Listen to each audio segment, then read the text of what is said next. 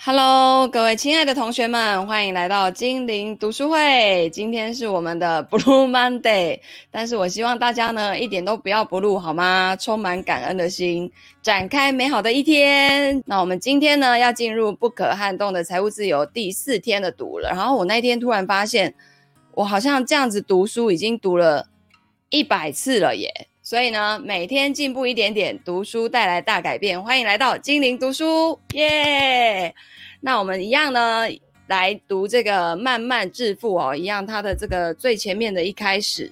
今天我们要进入到第三十一呃第三十七天了。对，今天没有戴眼镜，因为我今天要录影。对，就是要录影，所以就不会戴眼镜。好的。那那个第三十七天呢？如何控制车辆的花费？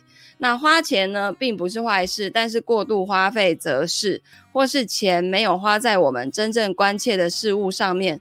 对于某些热爱车辆的人来说，在汽车上花大笔的钱，他们会觉得是用对了。用对了地方，那虽然如此一来呢，他们可以用在其他方面的钱就变少了，但他们还是会认为是值得的。可是呢，如果你并不是一个热爱车辆的人呢，你就应该用比较合理的价格去买一辆适合家用的车。那其实这件事情呢，并不复杂。如果你的目的只是要买一辆实用的车，而不是要跟邻居炫耀的话，或者是想要享受驾驶豪车的乐趣的话，那你有两个原则可以遵循。首先呢，你在买新车之前应该要多想一下，因为你所要付出的是一种溢价，溢溢出来的溢哈。那这是因为呢，车辆的主要折旧都集中在头三四年，另外呢，新车的保费也比较高。那其次呢，你换车的次数越多，所需要付出的代价也越高，因为呢，你要面对销售税、车辆登记费，还有车商的利润加成。所以要点是什么呢？最好的选择应该是车龄三到四年，然后里程数呢大概两万到三万英里的二手车，因为呢，该折旧的都已经折了，可是还有很多里程数可以跑。那很多租赁公司的这些车辆呢，会定期的汰换车龄三四年的车辆，所以你会很有有很多的选择哦。这样的车辆呢，你至少还可以开个六到七年，对吧？因为车子一落地呢，听说就是打个七折哈、哦。这个也是我们家不买车的原因，因为车子对我们来说不是什么生财工具，它对我们来说就是一个消耗品、负债，然后。买了之后呢，又要加油，又要停车费、停车位的钱，然后还有那个税、保险，不时的还要被拖掉等等的。所以，因为我们的工作不用靠车子嘛，所以就没有没有拥有一台车的必要性。可是有些人他可能上下班啊，要去比较外县市啊，或者是说那个他住的地方就是大众运输交通工具很不方便的，那这种呢，可能就会需要一台车，对吗？好。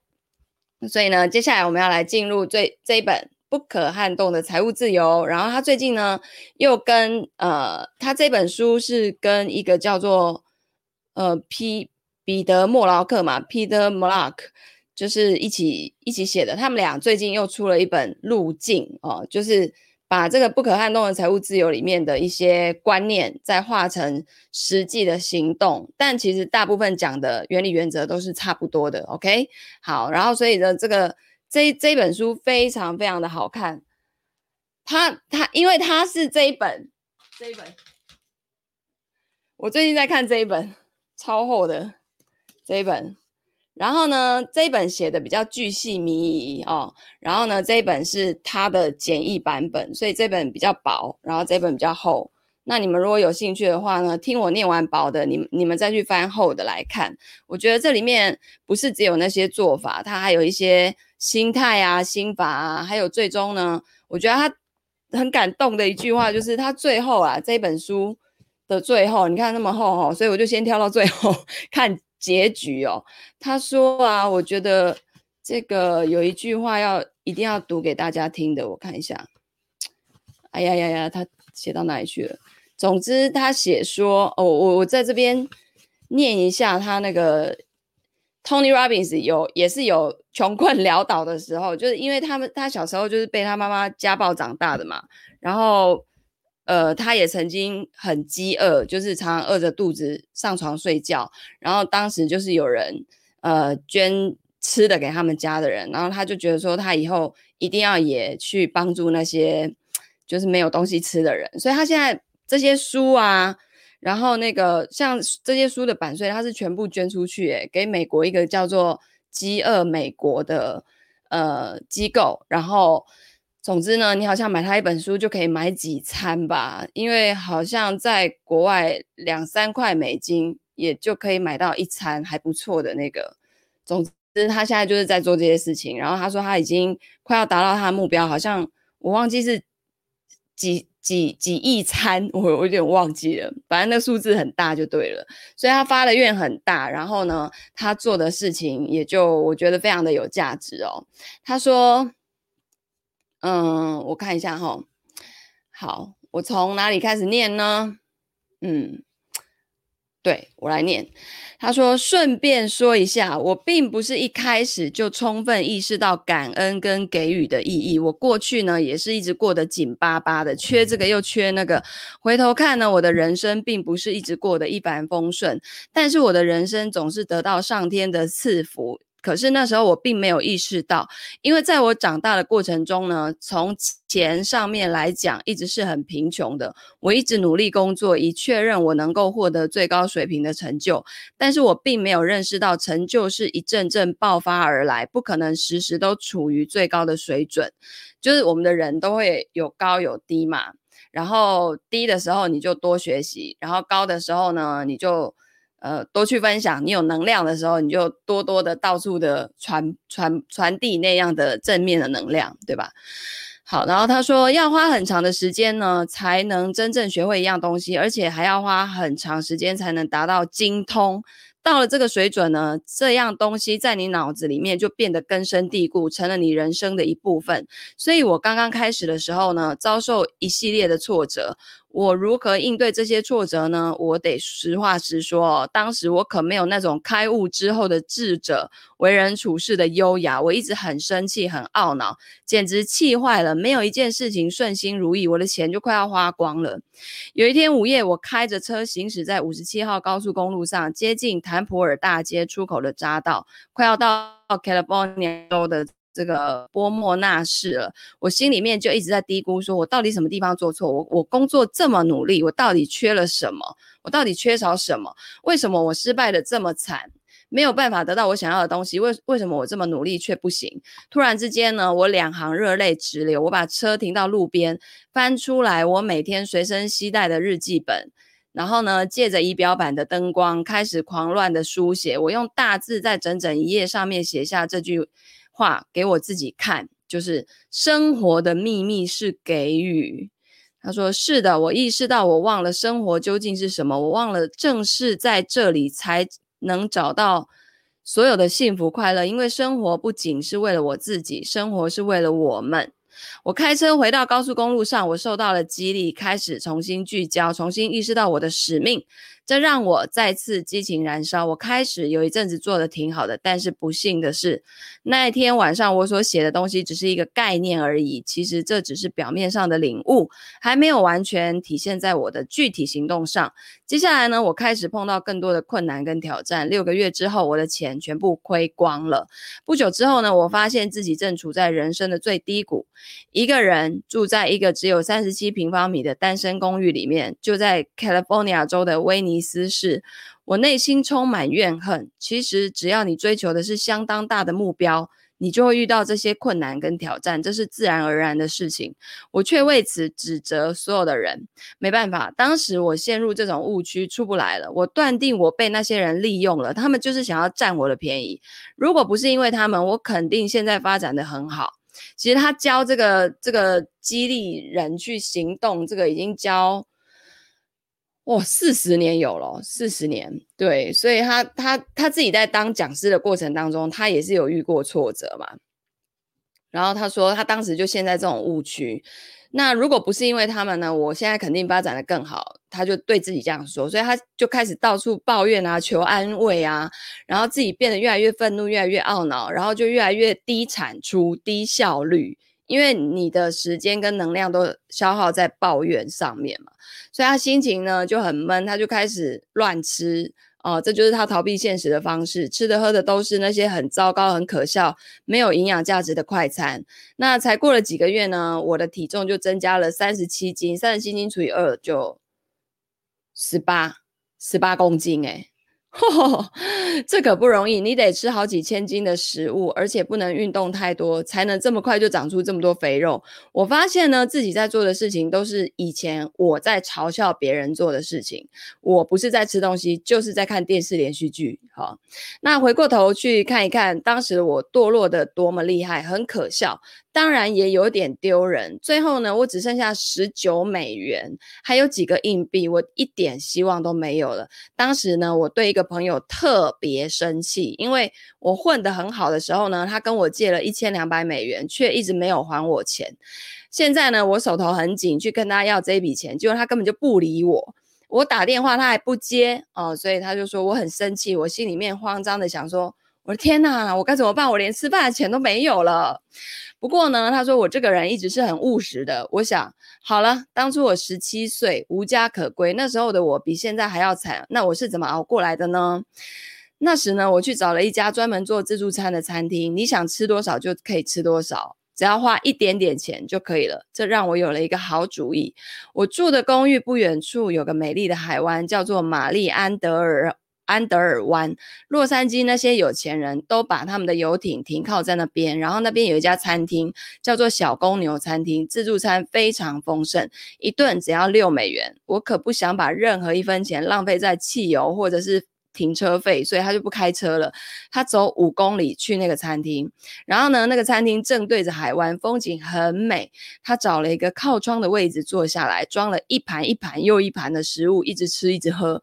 然后呢，就很像他活不到第二天了一样哦。也许可能真的会这样，因为他当时全身上下剩下十九美元，然后一餐六美元，等于他还只能再吃三餐，all you can eat，对不对？而且他两百公分呢，价多少张？哎，几个人？吃那些东西是真的要 all you can eat 才会饱。那我吃饭的时候呢，看着那些游艇在海湾里来来往往，梦想着那种有钱人开游艇的日子会是什么样子的。我的心态呢就开始变了。我可以感到一层一层的愤怒被化解掉了。我快要吃完的时候，忽然间注意到餐厅外面有一个小男孩走过来，然后呢，穿着一套小西服，看上去只有七八岁。紧跑几步上前推开门，让他年轻的妈妈先进去，然后非常骄傲的领着妈妈来到他们的桌子前面，帮妈妈把椅子拉出来，请妈妈坐好。他表现得特别的有绅士风度。这个小家伙呢，看起来非常的纯真，非常的善良。他是一个完完全全的给予者。他对待自己的妈妈的方式那么尊敬，那么热爱，你一下子就可以看得出来。他呢，深深的打动了我。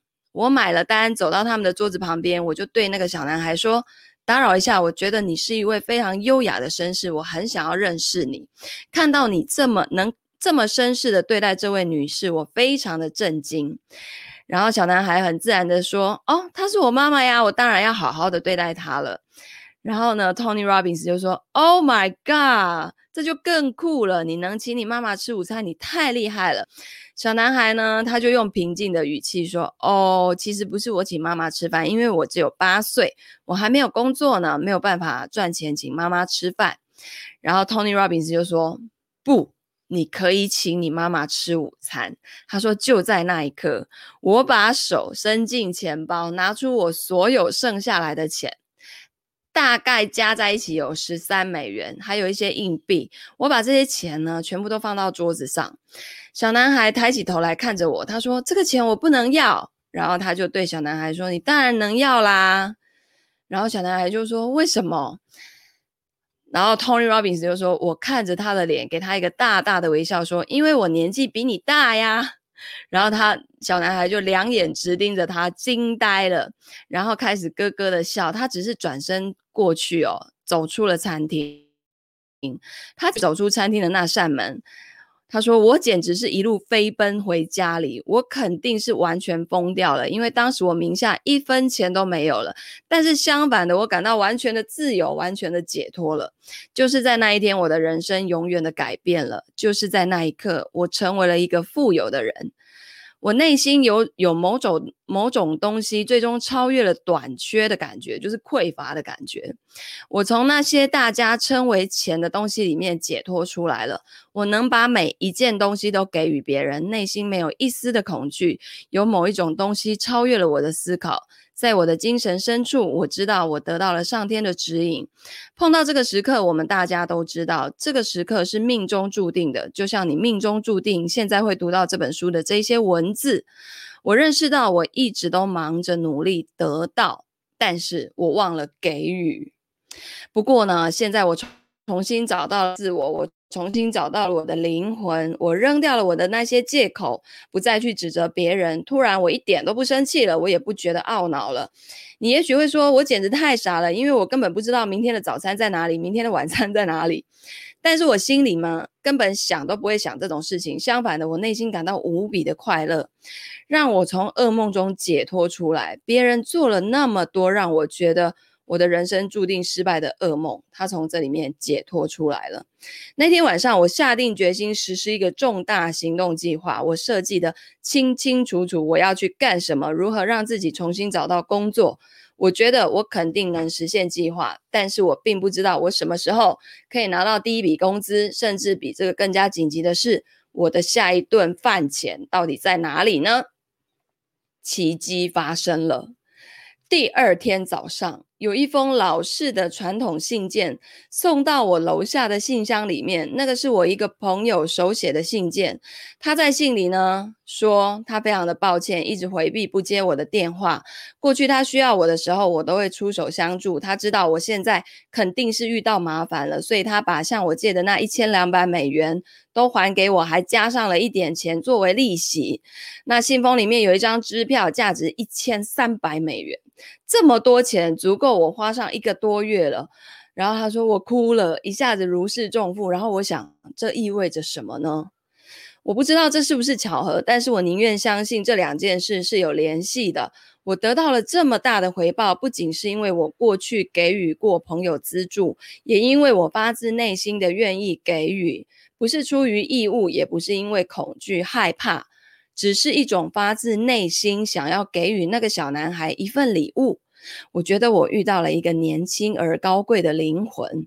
我可以诚实的告诉你，我的一生有过很多很艰难、很煎熬的日子，既有经济上的磨难，也有情绪上的磨难。我们都曾经有过这样子难熬的日子，但是呢，我再也没有感受过那种短缺的感觉。我以后也不会再有了。本书的终极讯息非常的简单，就是我把车停在高速公路边上，写在日记上的那一句话：“财富的终极秘密是给予。”这一句话就是我想念的。财富的终极秘密是给予，自由的给予，坦诚的给予，轻松的给予，享受的给予，甚至是你在觉得你没有任何东西可以给予的时候，也给予。你会发现有一个像大海一样丰富的宝藏就在你的心里，就在你的周围。生活呢，总是会为你发生，而不是发生在你头上。欣欣赏上天赐予你的那份礼物吧，你富有了，从现在直到永远。理解了这个真理，把我带回生命之源。上天造出我这个人是为了什么呢？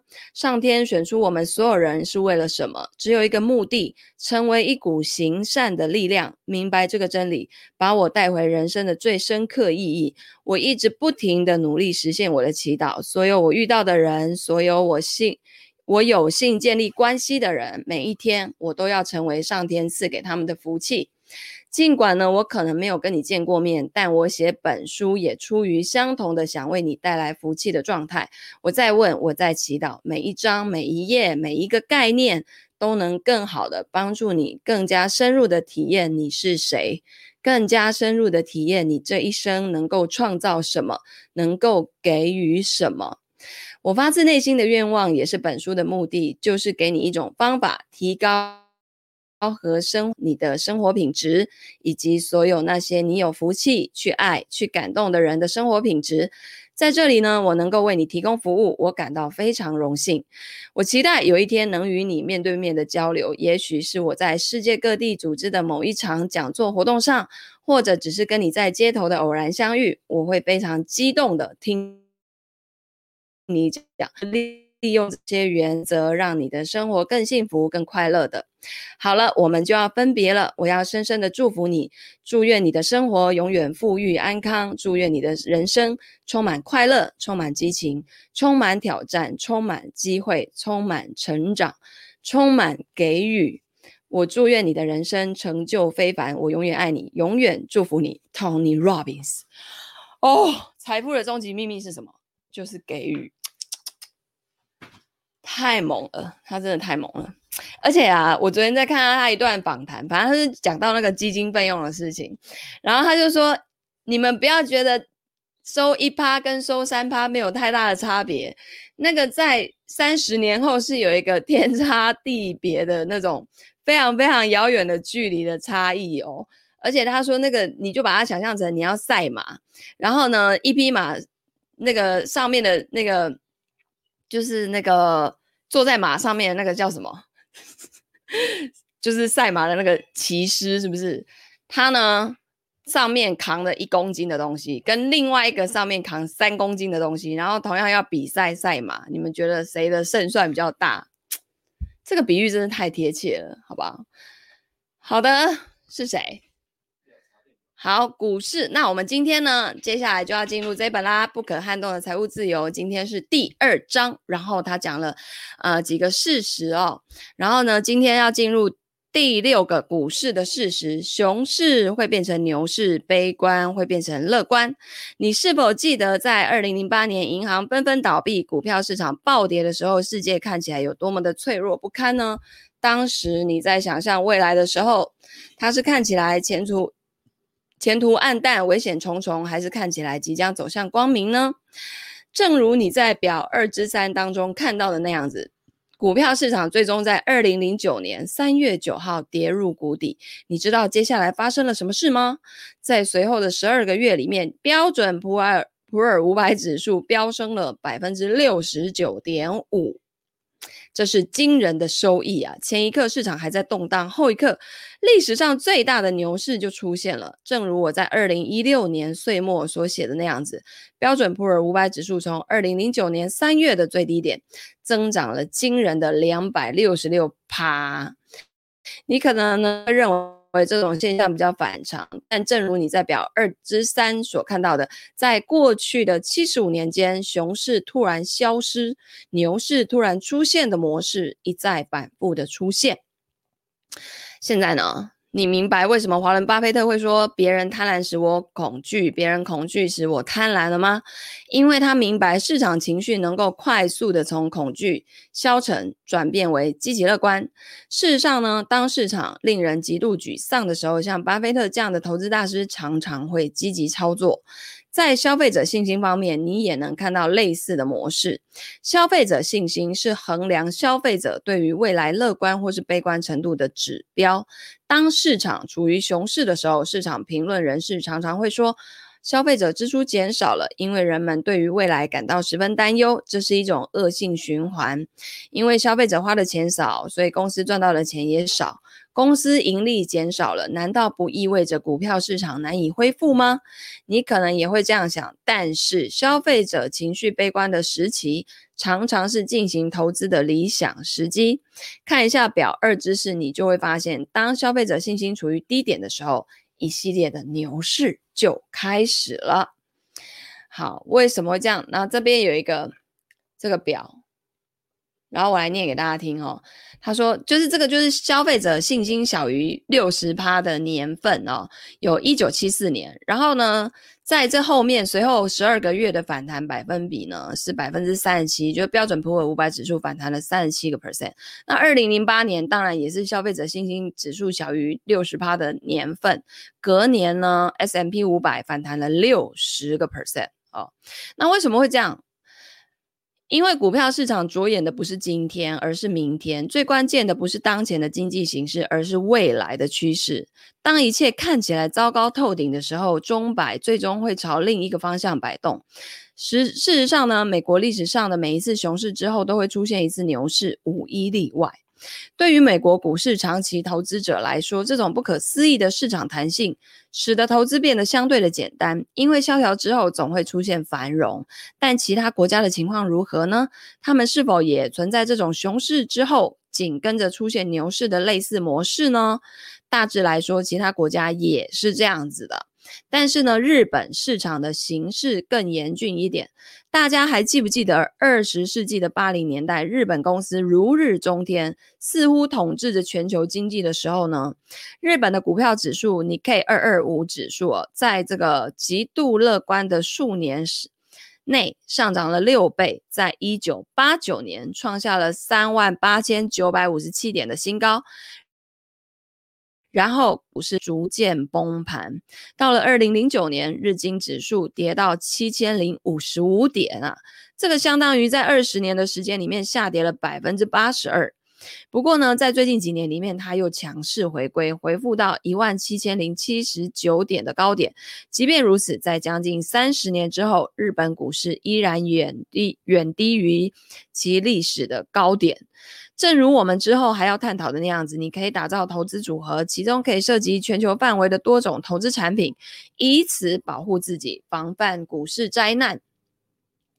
好，然后这边华伦巴菲特讲了一句话哦，股票市场是一种工具，它能把没有耐心者的钱移转到有耐心者的手中。哦，短线交易者是不是就是？没有什么耐心的人，想要快速看到结果，然后长期价值价值主义者，他们是不是就是一群有耐心的人？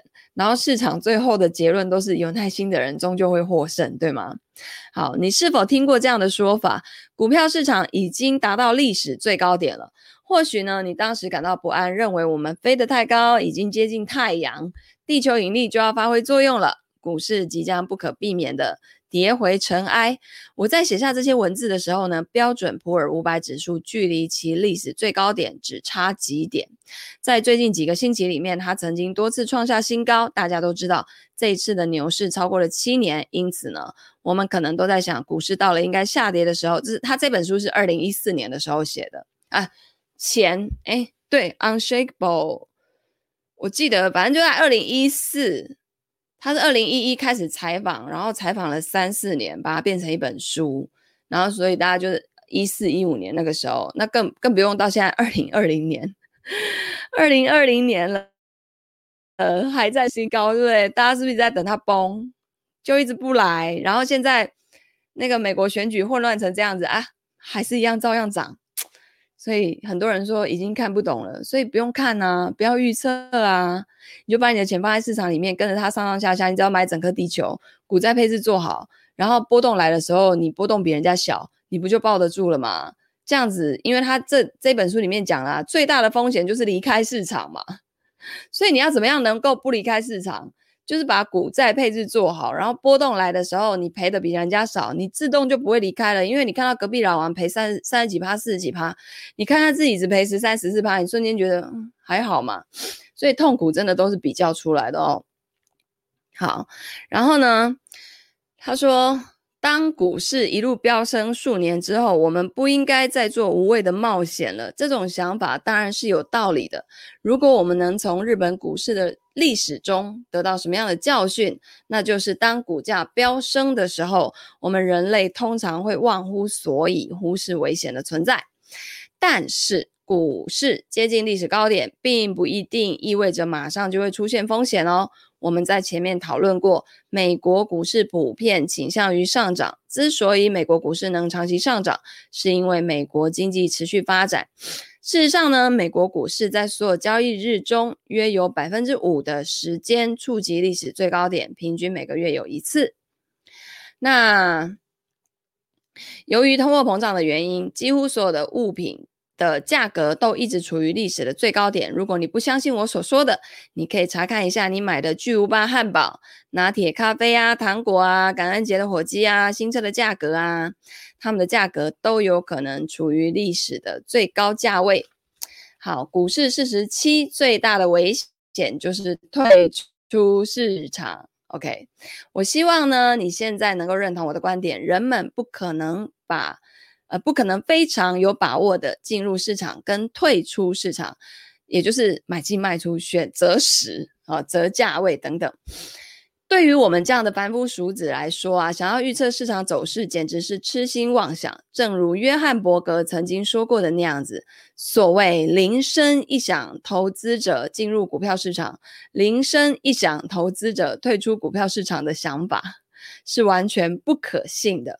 即便如此呢，股市接近历史最高点，可能会让你谨慎行事，手持现金在一旁观望，直到股票价格下跌。问题是，短期观望也可能是所有错误中代价最大的一个。我知道这听起来违反常理，但正如你在图二之三中所看到的那样子。观望的做法能对你的收益产生毁灭性的影响，尤其当你错过了市场中收益最高的几个交易日的时候。从一九九六年到二零一五年，标准普尔五百指数的年平均收益率是百分之八点二。但是呢，如果你错过了这二十年间收益排名前十的交易日，那么你的年平均收益率会减少到剩下四点五个 percent。你能相信吗？仅仅因为错过了二十年里收益最高的那十个交易日，你的收益率就减少了将近一半呢。还有更糟糕的，如果你错过了二十年里收益最高的二十个交易日，你的年平均收益会从八点二降到微不足道的二点一。如果你错过了收益排名的前三十的交易日，情况会如何呢？你的收益直接化为乌有，收益率会一直降到零。所以龟刚求来求去，到底在忙什么？对不对？与此同时呢，摩根大通公司的一项研究发现，过去二十年间，股票市场十个最佳交易日当中的六天出现在两周之内。而这个期间还出现了最糟糕的十个交易日，这给我们的启示是什么呢？如果你当时感到心惊肉跳，在错误的时间抛售股票，那么你就会错过之后的美妙时光。而耐心的投资者几乎可以赚得钵满盆满。换句话说，市场动荡并没有什么可以害怕的，还有可能是你快速实现财务自由的绝佳机会哦。袖手旁观是无法赢得比赛的，你必须要投身其中。换言之，恐惧得不到回报，只有勇敢才能有所收获。现在已经很清楚了，威吓你的财务安全最大的因素不是股股市崩溃，而是你退出市场。事实上呢，取得长期投资成功最根本的原则之一，是你必须进入市场，并且坚持下来。只有这样呢，你才能获取市场的全部收益。关于这一点，约翰伯格一语中的。不要盲动，只要站在那里就好。就是不要盲目的在那乱动，你好好站着，站在那里就好。好，好，难怪我老公常说站着不动就赢了。但是，万一你在完全错误的时间进入股市，又当如何呢？如果你不太走运，刚进入股市就遭遇市场回调或者崩盘，那该如何是好呢？有啊，有人买完隔天就大跌的，大有人在嘛，对不对？正如你在图二之四中所看到的那样，嘉信理财金融研究中心针对市场时机对收益的影响做了一项研究。研究对象呢，是五位被假想出来的投资者，他们从一九九三年开始，连续二十年每年投资两千美元。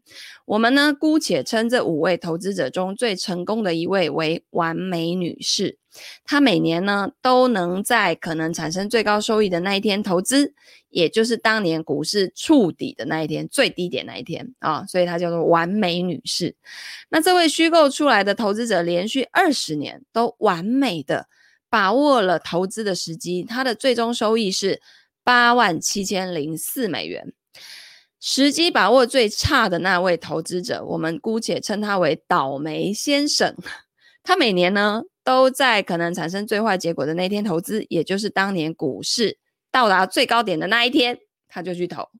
结果如何呢？他的最终收益是七万两千四百八十七，八万七跟七万二居然差没多少。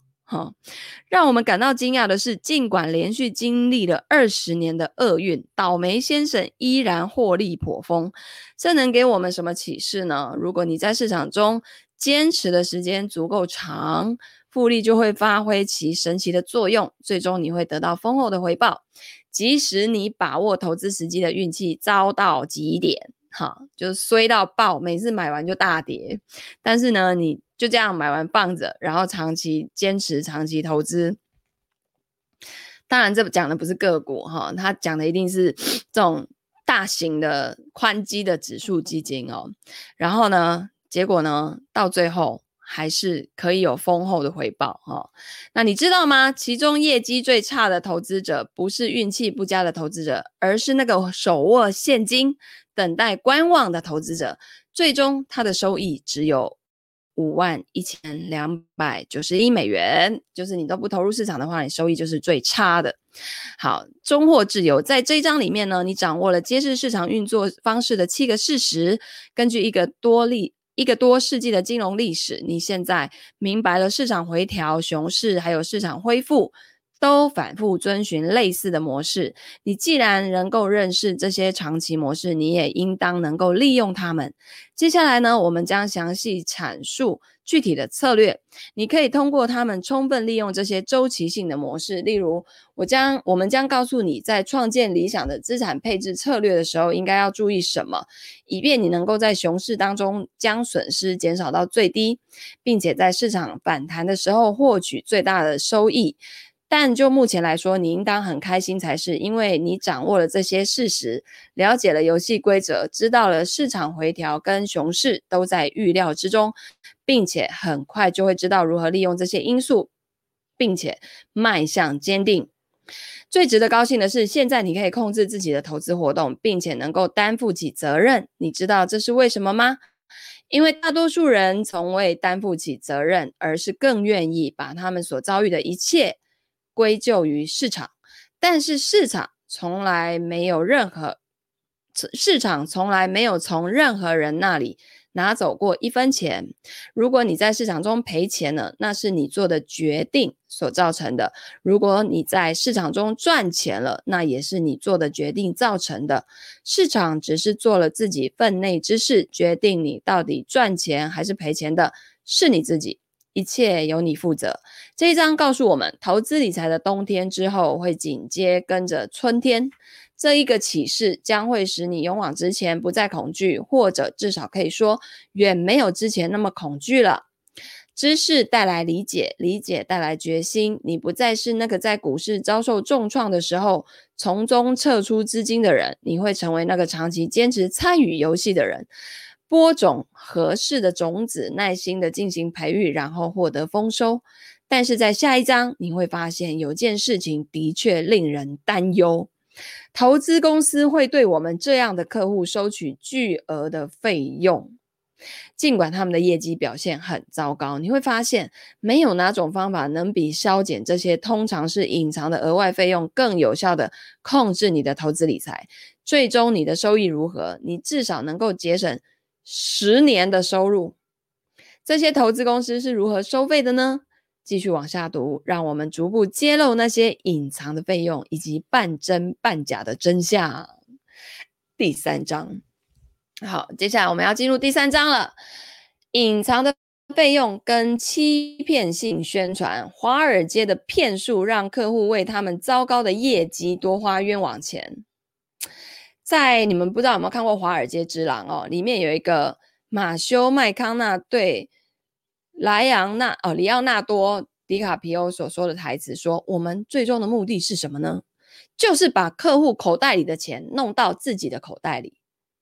讲的有够实在哦！我经常问人们为什么要进行投资，得到的答案各不相同。有人说为了得到高额回报，有人说为了获得财务安全，也有人说为了退休后的生活保障，还有人说为了要在夏威夷买上一套海景房。但是过没多久呢，几乎每个人的回答好像都是顺口溜一样朗朗上口，无论。目前他们手头有多少资金？大多数人想真正想得到的是财务自由，就是能够随时随地跟自己心仪的人去做他们想做的事情。这是一个美丽的梦想，也是可以实现的梦想。但是，倘若你的理财之舟就是船呐、已经出现漏洞，那它又如何能够扬帆起航，驶向终点呢？倘若理财之舟积水日深，未曾抵达终点就翻覆了，那你又该如何是好呢？其实我真不想告诉大家这一点，但大多数的人都处于这种境地哦。他们没有意识到自己注定会失望，因为过多的费用会逐渐影响他们的财务平衡，并且最终造成毁灭性的影响。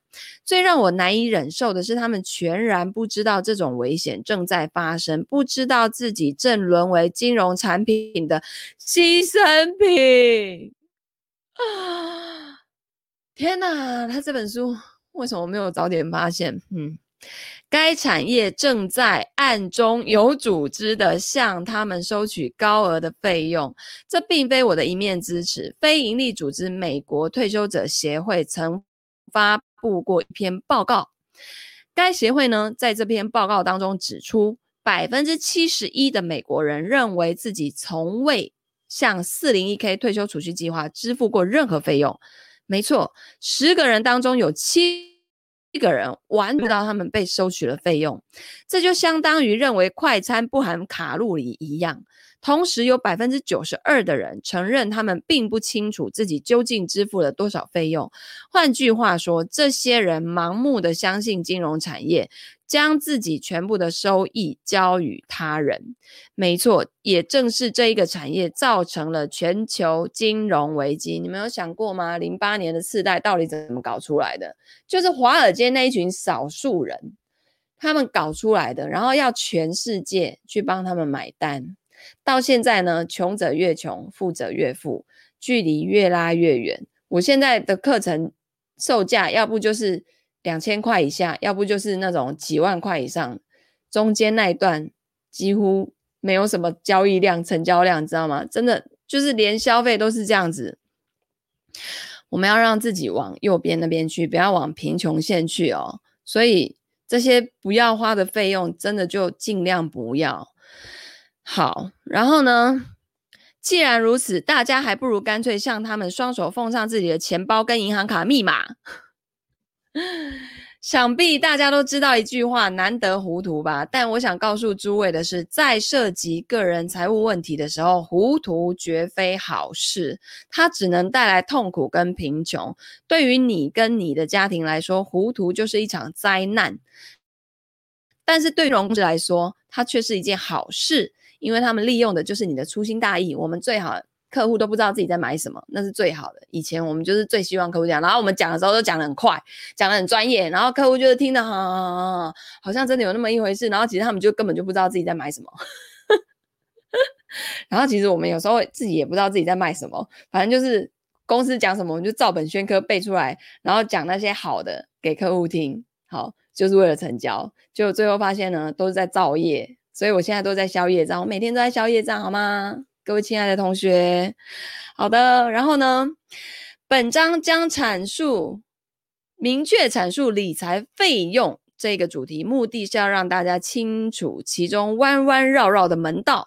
好消息是你一旦了解了其中的套路，就能够彻底的阻止它，从而改变自己的理财生活。为什么这一点如此重要呢？因为高额费用能够吞噬你三分之二的储备金。Vanguard 的创始人约翰伯格寥寥数语就向我清楚地解释了这一点。假设股票市场在五十年间带来的收益是七个 percent，在这种情况下，由于存在复利计算的影响，每一美元可以涨到三十美元。但是基金管理机构每年平均会收两趴的费用，是不是？基金是不是都收两趴的管理费？这个呢，就使得你的平均年收益率降到五趴啦。那你会说，你会说啊，没差啊，七趴、五趴还好吧，对不对？在这种情况下呢，你得到的是十美元，也就是说，本来一美元要涨到三十美元，你会剩下十美元。问题是，你提供了一百趴的资金，承担了一百趴的风险。但得到的却是三十三趴的收益，你觉得这合理吗？如果今天有一个人跟你说，来，你来投资我，然后所有的风险本金你付，风险你承担，然后呢，赚钱了我会抽，我会抽利润，赔钱了我还是会抽利润，你觉得这种生意有人会做吗？谁会投资你？谁会？可是现在大家都在买基金，就是在投资这样的事情，你们知道吗？你们有听过基金赔钱，然后基金就说：“哦，I'm sorry，我们这一季不收管理费。”你假卡拜嘞，想崩想吼，捆崩捆。好，大家明白其中的问题所在了吗？你被迫放弃了自己三分之二二的储备，结果让投资经理中饱私囊。嗯他们不承担任何风险，不提供任何资金，并且通常还业绩平平，乏善可陈。现在诸位请思考一下，谁会最终住进夏威夷的海景房呢？嗯哼，读完本章之后呢，大家就会明白如何夺回控制权。通过实现费用最低化，你可以节省数年，甚至可能是数十年的退休金。这个举措能大大加快你实现财务自由的进程，但其好处还不仅止于此哦。你还能学会如何大幅削减投资税额，这一点非常的关键，因为跟理财费用一样，过多的投资税额也极具破坏力，它能够摧毁你付出的所有的努力。如果呢，你不但发现了投资理财中的这两个敌人，而且还击败了他们，你会有何感想呢？你一定会觉得自己笃定从容，信念坚定，对吧？接下来他要讲华尔街之狼了哦。如果你想实现财务安全的目标，公认的最佳路径是投资公募基金，或许公募基金就是共同基金啊。那或许呢，你的堂兄非常的幸运，在亚马逊、谷歌跟苹果的股票飙升之前购买了它们。但对于其他人来说，选择某只股票是一种极有可能失败的游戏，因为其中有太多事情我们并不了解，有太多的变数可能引发问题。但公募基金能够提供一种简单且合理的选择。从一开始，他们就能够提供多种好处，助你降低整体的投资风险。但是，如何选择正确的基金呢？你可以选择当然很多啦。正如我们之前提到的，美国有九千五百种共同基金，数量呢比公开上市的美国公司还多出一倍。因此，我们可以说，共同基金市场猎选猎险饱和。为什么这么多公司想要参与其中呢？没错，你想对了。那、就是因为很赚钱，大家才要进来赚嘛，对不对？问题是呢，对于华尔街而言，这是很赚钱的买卖，但对于我们这样的普通投资者来说，并非如此。不要误解我的意思，我并不是说这个行业在有意识的欺骗我们，也不是说这个行业中到处都是江湖骗子。相反的，大部分投资专家都很聪明、勤奋跟缜密。但是，华尔街生态环境中的重中之重是要为自己。赚钱，这并不是一个由邪恶之人组成的邪恶行业。华尔街企业的目的是为他们的股东实现利润最大化，这就是他们的工作。即使是最善良的员工，也是在这个制制度的约束之下工作的。他们承受着盈利的巨大压力，也从中得到回报。如果你作为客户碰巧也赚钱，那就太棒了。但是不要欺骗你自己了，因为你不是他们最关心的。OK，耶鲁大学首席投资顾问戴维·斯宾森跟我结识之后呢，帮助我搞清楚了共同基金行业在为大多数客户提供服务的时候表现有多么差劲。这个斯宾森呢，是投资呃机构投资领域的巨星。曾经把十亿美元的投资组合转两百五十四亿美元而名闻天呃闻名天下，同时他也是我认识的人中最亲切、最真诚的人之一。他本来可以随时离开耶鲁大学，创办自己的对冲基金，从而成为一名亿万富翁。但是呢，他对于母校有着深厚的责任感跟服务意识，因此呢，当听到他对许多基金公司虐待客户的做法表示诧异的时候，我没有感到丝毫的惊讶。正如他所说的那样子啊，在绝大多数的情况下，共同基金从投资者那里榨取巨额资金，对客户造成巨大伤害。共同基金应当提供什么样的服务呢？事情是这样的，在购买某一个主动管理型基金的时候，事实上你是在花钱聘请投资经理，并希望他能助你战胜市场，取得收益。否则呢，你还不如把钱投入低成本的指数基金，对吗？正如你能想象的那样子，管理主动管理型基金的人并不是傻瓜。他们在中学的时候数学成绩优异，经主修过经济学、会计学，并且在世界上最好的大学获得了工商管理硕士的学位。他们中的许多人甚至穿西装打领带，他们潜心研究，努力为他们的基金选择收益最高的股票。你是哪方面出了问题呢？答案是几乎所有方面都出现了问题。好，有哪哪些方面呢？人为的因素还有什么？没了，是有一个人为因素吗？天哪！好，来看看，基金经理们努力通过预测哪一些公司在未来几星期、几个月或几年内表现最好，来提升价值。他们能避开或者减持他们认为前景不佳的某些企业或国家的股票。如果找不到值得购买的股票，他们就会累积现金。而如果觉得牛市即将来临，他们就会大举投资。但事实证明，跟其他人相比，这些专业人士在预测未来市场走势方面没有丝毫高明之处。实际上，人类的预测能力通常很差。或许这就是为什么我们从来没有见过“算命先生买中彩票”之类的新闻标题。那些主动管理型基，诶，不过他们都会说这是什么？诶，天命啊，哈，不可以。破戒啊，哈用这个什么去算那个彩票的号码呀，什么反正就是这都不应该赚的钱啊，什么之类的。但谁知道是不是因为算不到？好吧，或许有人真的算到，但不能买之类的。好，那些嗯，主动管理型基金经理啊，在进行股票交易的时候，会常常犯很多错。他们不仅仅要。决定买卖一些股票，还要决定什么时候买进或卖出。每一个决定都迫使他们做出另外一个决定。他们面临的决定越多，犯错的机会也就越多。还有的基金经理人还要面临公司政策政策的干扰，还不能完全放手的按照自己的想法去做的。这在台湾的投信还很常见，好吗？更糟糕的是呢，这所有的这些交易的费用都很高。每一笔基金交易进出股票市场的时候，经纪公司都会收取交易佣金。这有点像在赌赌场赌博，无论输赢，赌场都要收取费用。因此，最佳的最终的赢家总是赌场。在这个例子当中，赌场就是经纪公司，譬如说 UBS 或是。美林证券等等，那每次基金经理进行交易的时候，经纪公司都要收费，日积月累，这些费用逐渐增加。巧合的是，在撰写本章内内容的时候，正住在拉斯维加斯的一家 hotel 里面。这家 hotel 是我的朋友史蒂夫·韦恩开的，他经营着几家全球知名的赌场，是个亿万富翁。正如史蒂史蒂夫所说的那样子，做一个收费的人。远比做一个付费的人划算得多。就像玩牌一样，投资是一种零和游戏。桌子上只有这么多筹码，当两个人交易某一只股票的时候，其中一个人必然盈利，而另外一个人必然亏损。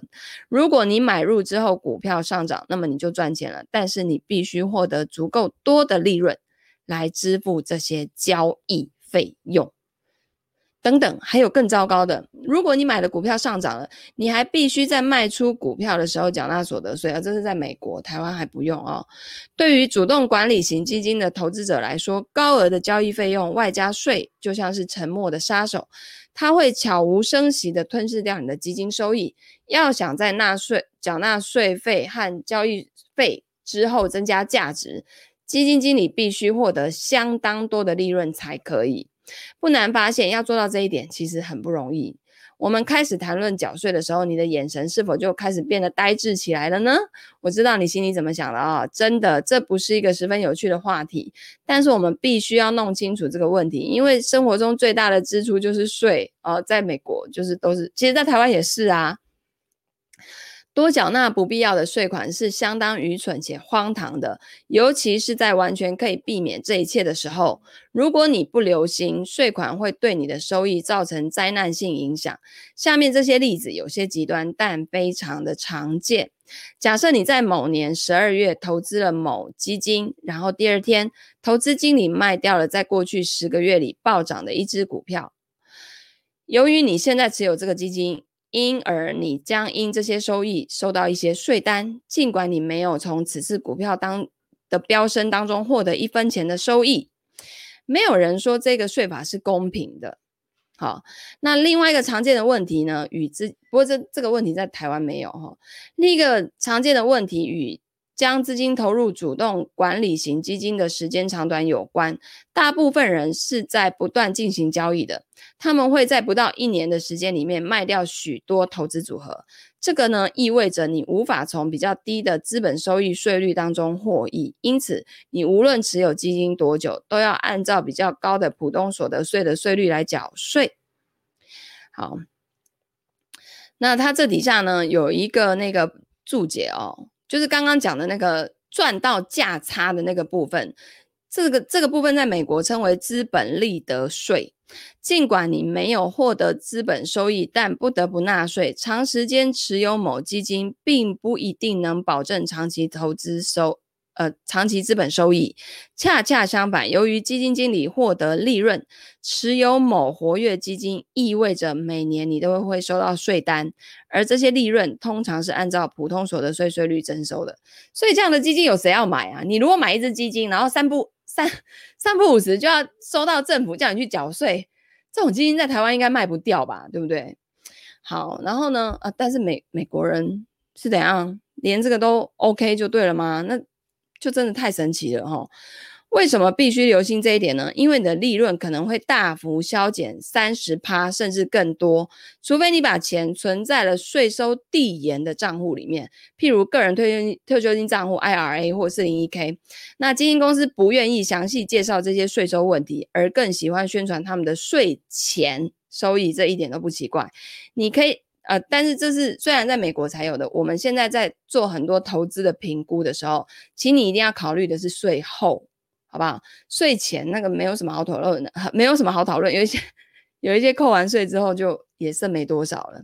好，你可以想象一下哦，时随着时间推移，你三分之二的存呃潜在储备金被用在了支付费用上，然后呢，你还要拿出另外三十八支付不必要的税款，如此一来。